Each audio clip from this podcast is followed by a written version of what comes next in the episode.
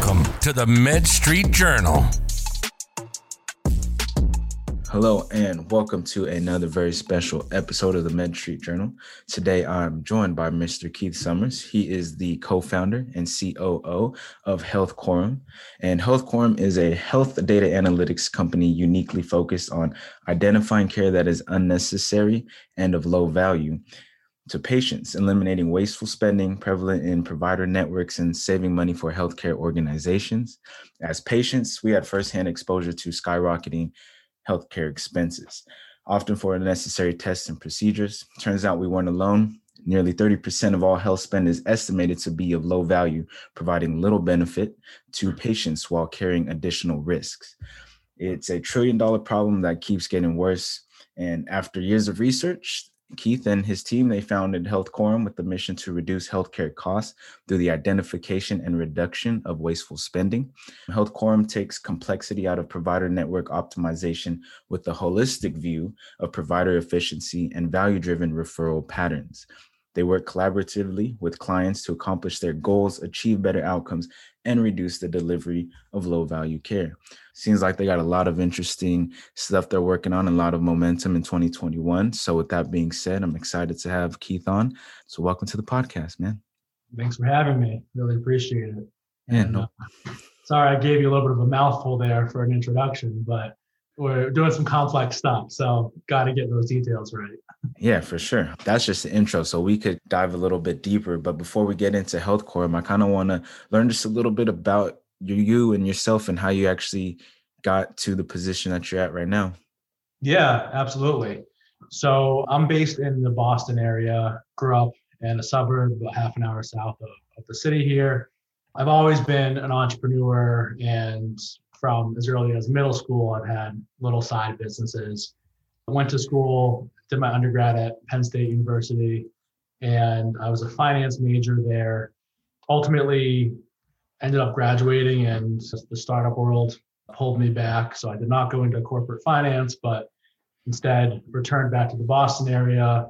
I started a business right out of school that ended up scaling a bit, exited that.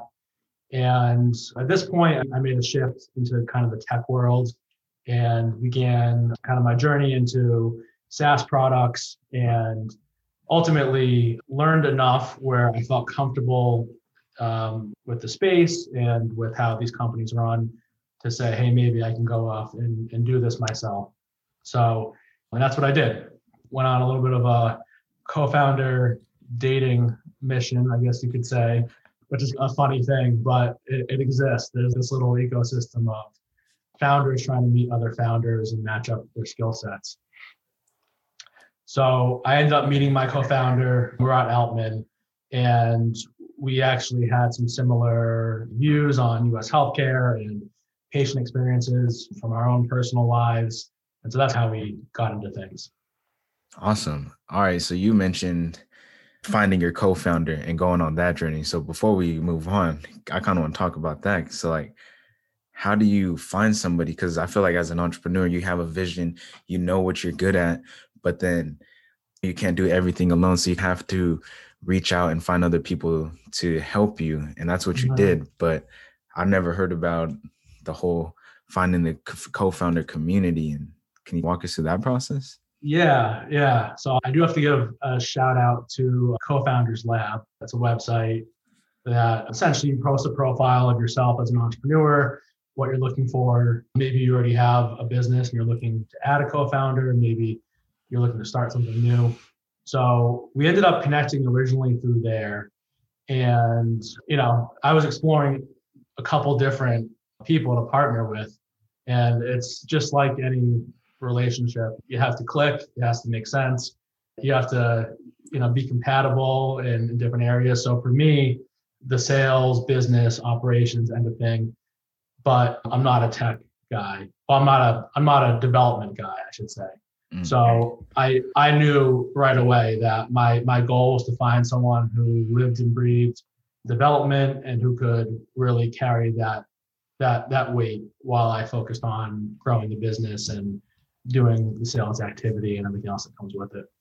Nice. So you said you had a background in starting and scaling businesses and in SaaS. And so now you jumped into the healthcare industry. And so based off your research and experience, what kind of led you down that pathway of wanting to jump into healthcare?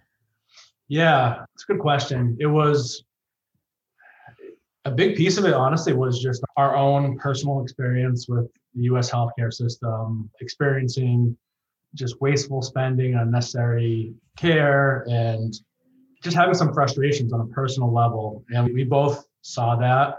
We also saw the rise of value based payment models just in, in general. So moving away from fee for service to value based care and kind of the opportunities and the challenges that existed in, in, in this whole shift. So that's what drove us to dive into healthcare. And honestly, I think we we benefited to an extent from bringing a fresh perspective into the space.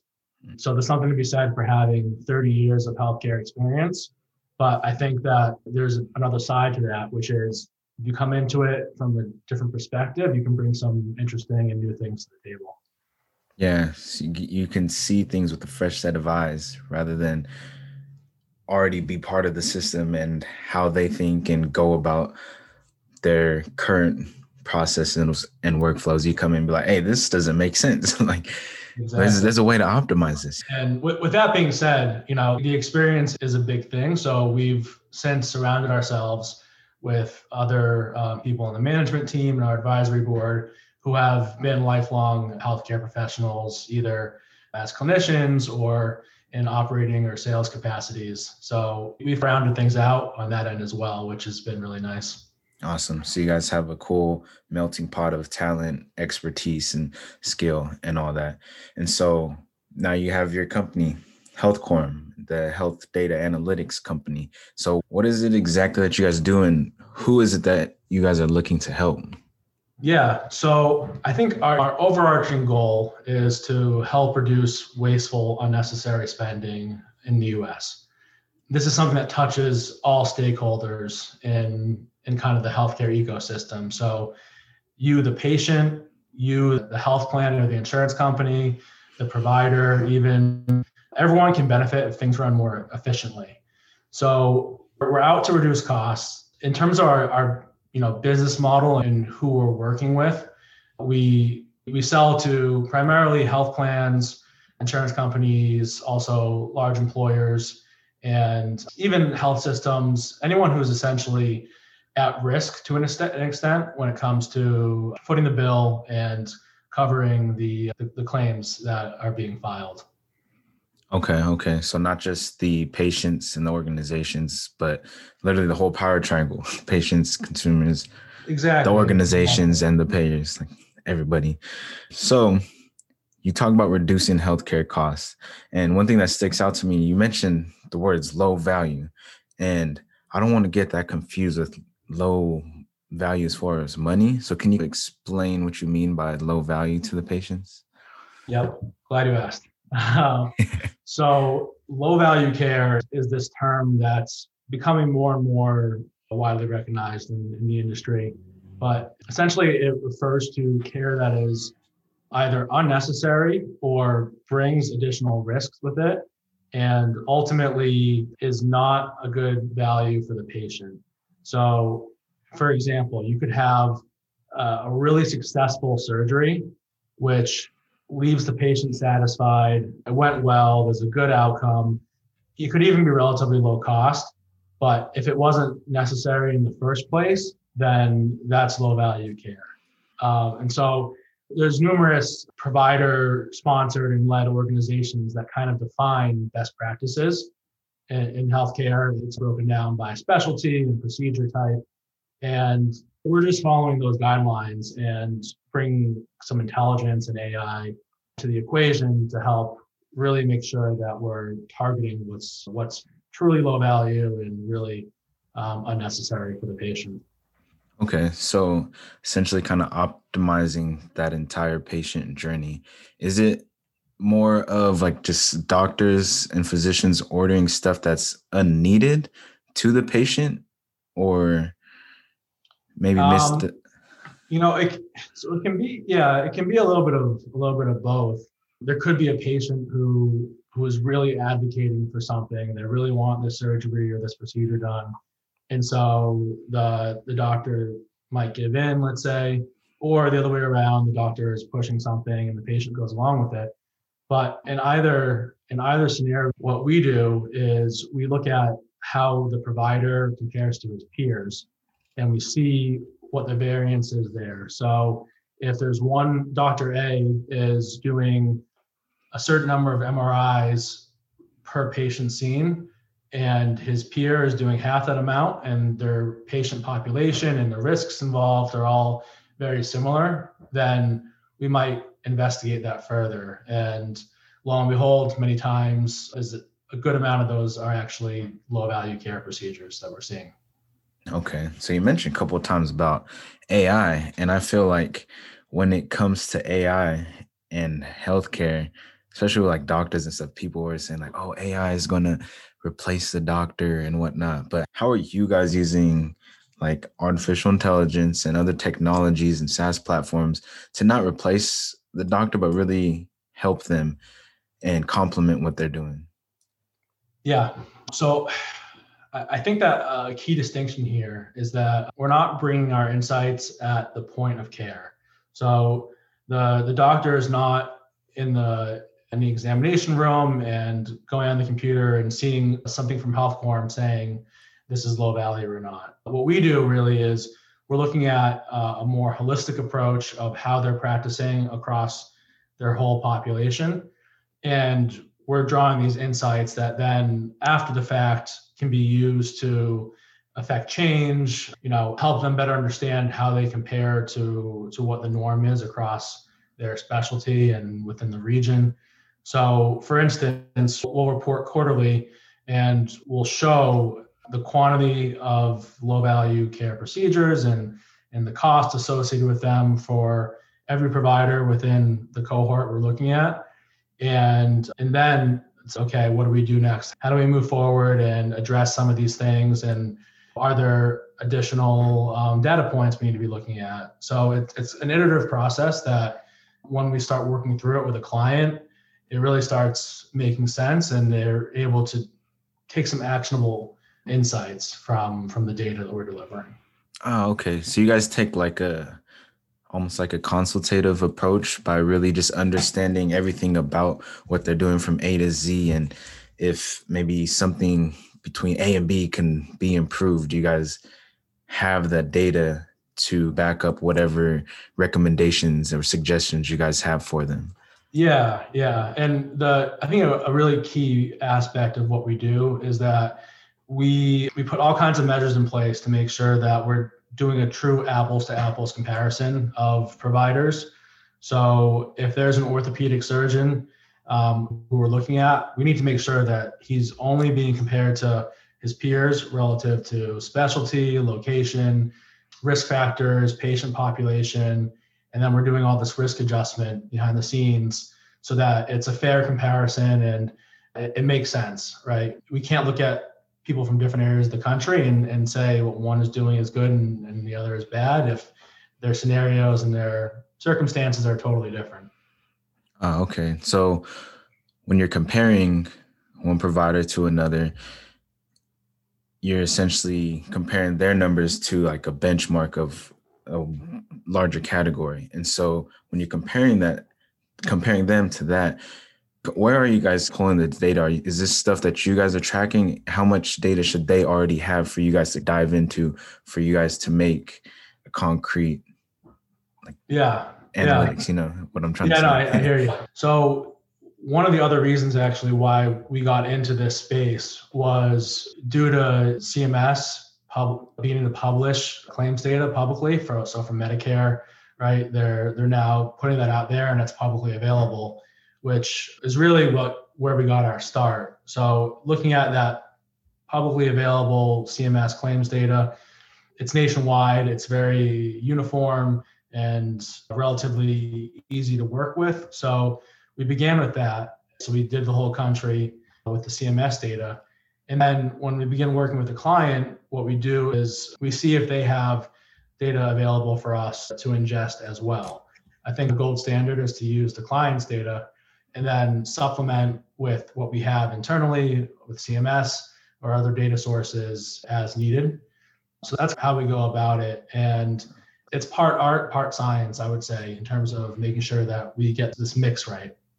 Yeah, awesome. It's like a beautiful balance technology. Exactly. exactly. and so, man, you guys do a lot of data, a lot of number crunching, I feel like. But what is one milestone or accomplishment that really sticks out in your eyes that you guys have achieved over the past however long? yeah, I would say it's funny. 2020 obviously was a tough year across the board, but it was our best year as a company. And it could be just coincidental, but we, after a couple of years of development, brought on our first clients early in 2020. And then in, in Q3, we actually uh, signed a, a multi year deal with a health plan. And I think that's probably what we're most proud of to date. It, it really showed just the buy-in that we're getting and validated a lot of the work that we've done. And not only that, but other prospective partners it shows that we're going to be around and we'll be here. We'll be here for the long haul. So that was really big for us. Awesome. So getting building that relationship, that partnership, it's a big milestone. So now on the flip side, like you're an entrepreneur, you're the founder, you're building this thing from the ground up, not by yourself, but you you are building it from the ground up. What sort of obstacles or problems have you encountered and how did you go about overcoming those? There's a lot of obstacles. but any bit, if it was easy, everyone would do it, right? But I think the the biggest challenge is getting that first customer and getting them to take that leap of faith and say we're gonna we're gonna be an early adopter here. We're gonna work with you and and realize that maybe it's not perfect out of the gate but that there's also advantages to working with an early stage company. So getting over that hump uh, is really difficult and i've seen it in other businesses as well i've been involved with. I think the other thing which is interesting and difficult is when you're in this space and you're talking about data a lot of prospects want to see sample data. They want you to, to show them what's happening in their neck of the woods before they've committed and paid anything. And often on our side, if we're going to surface sample data, there's a real cost associated with doing the, the quality assurance and just making sure that what we're showing them is as up to date and as current and accurate as possible.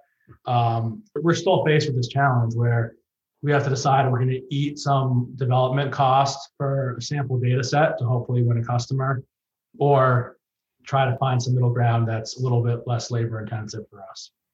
Mm, okay. And so you guys landed that client, you built that partnership, but really in the beginning, it was hard or it was a process, I would say, of validating the value that you're trying to bring to the market. And before you guys got that first partnership, what do you think other people like now in the future, what do you think they see in your company as like your the unique value that you guys bring? Like more than just data and numbers and yeah. what other people are doing out there, you know? Um we have a handful of proprietary technologies that we've developed in-house that just are very difficult to, to put together and others just don't have those. So that's just one thing. You have it or you don't to an extent. The other is, is kind of our approach to working with clients. I would say it's very collaborative. You're not going to be getting a black box solution when you work with HealthCorum.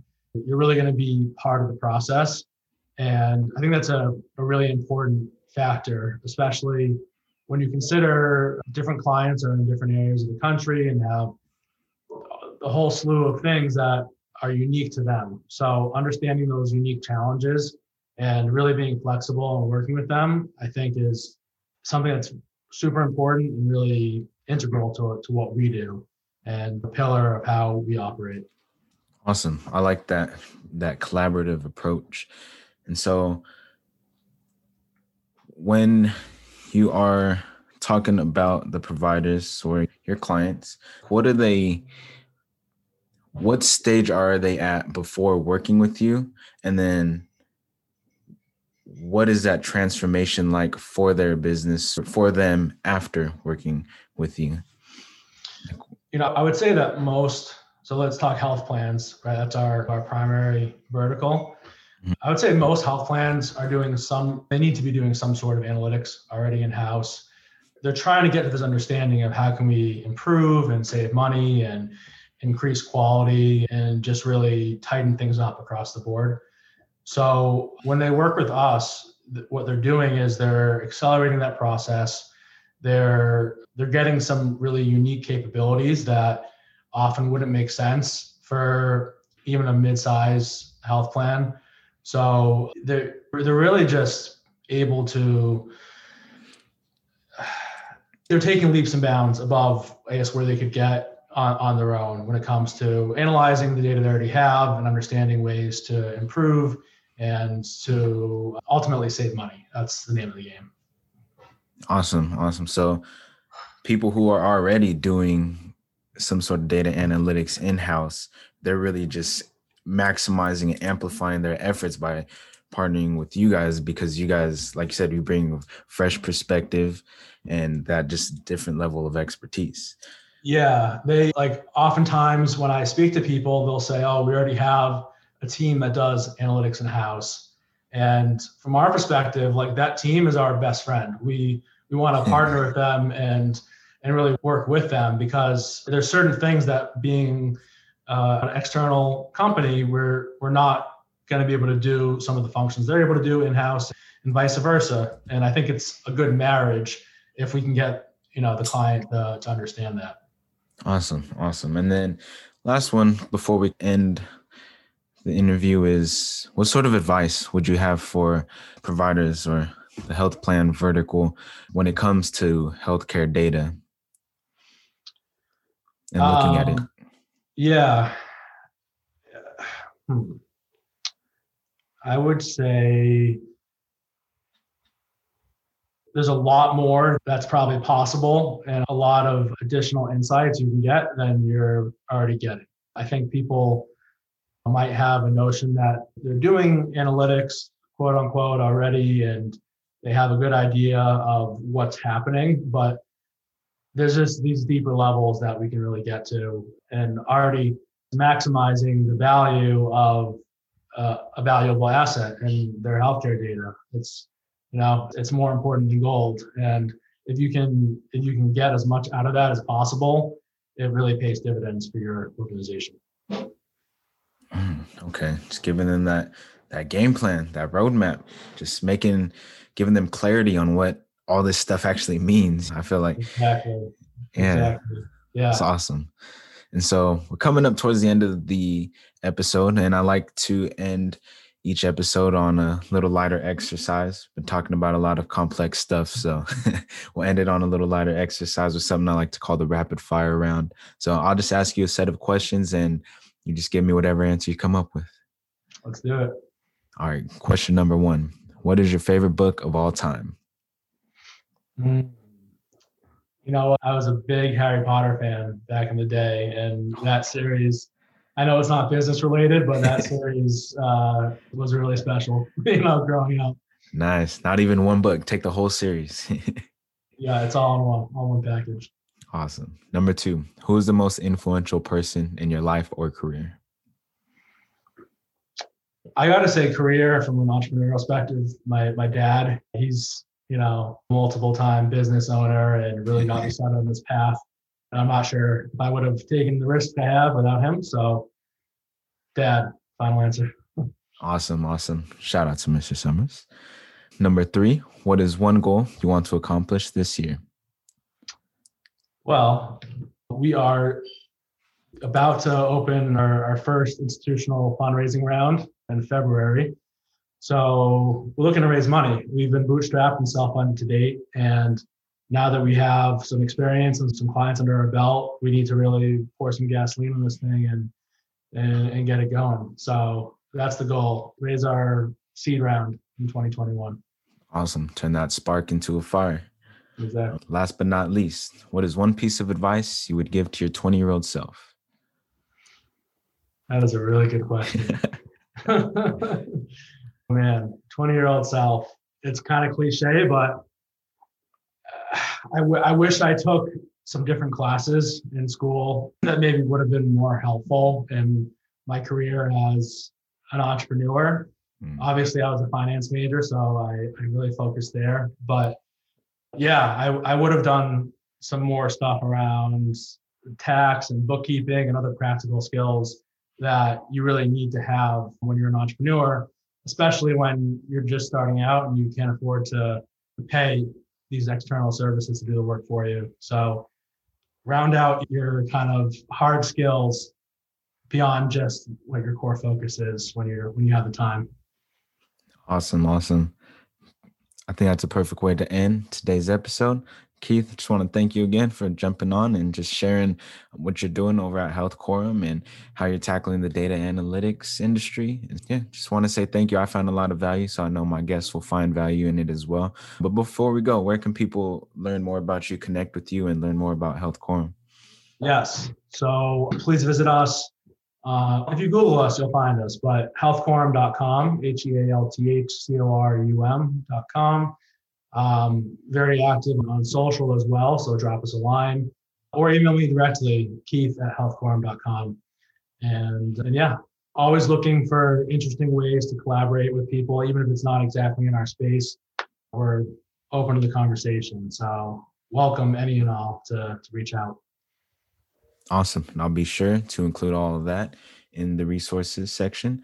But that concludes today's episode. Catch you guys on the next one.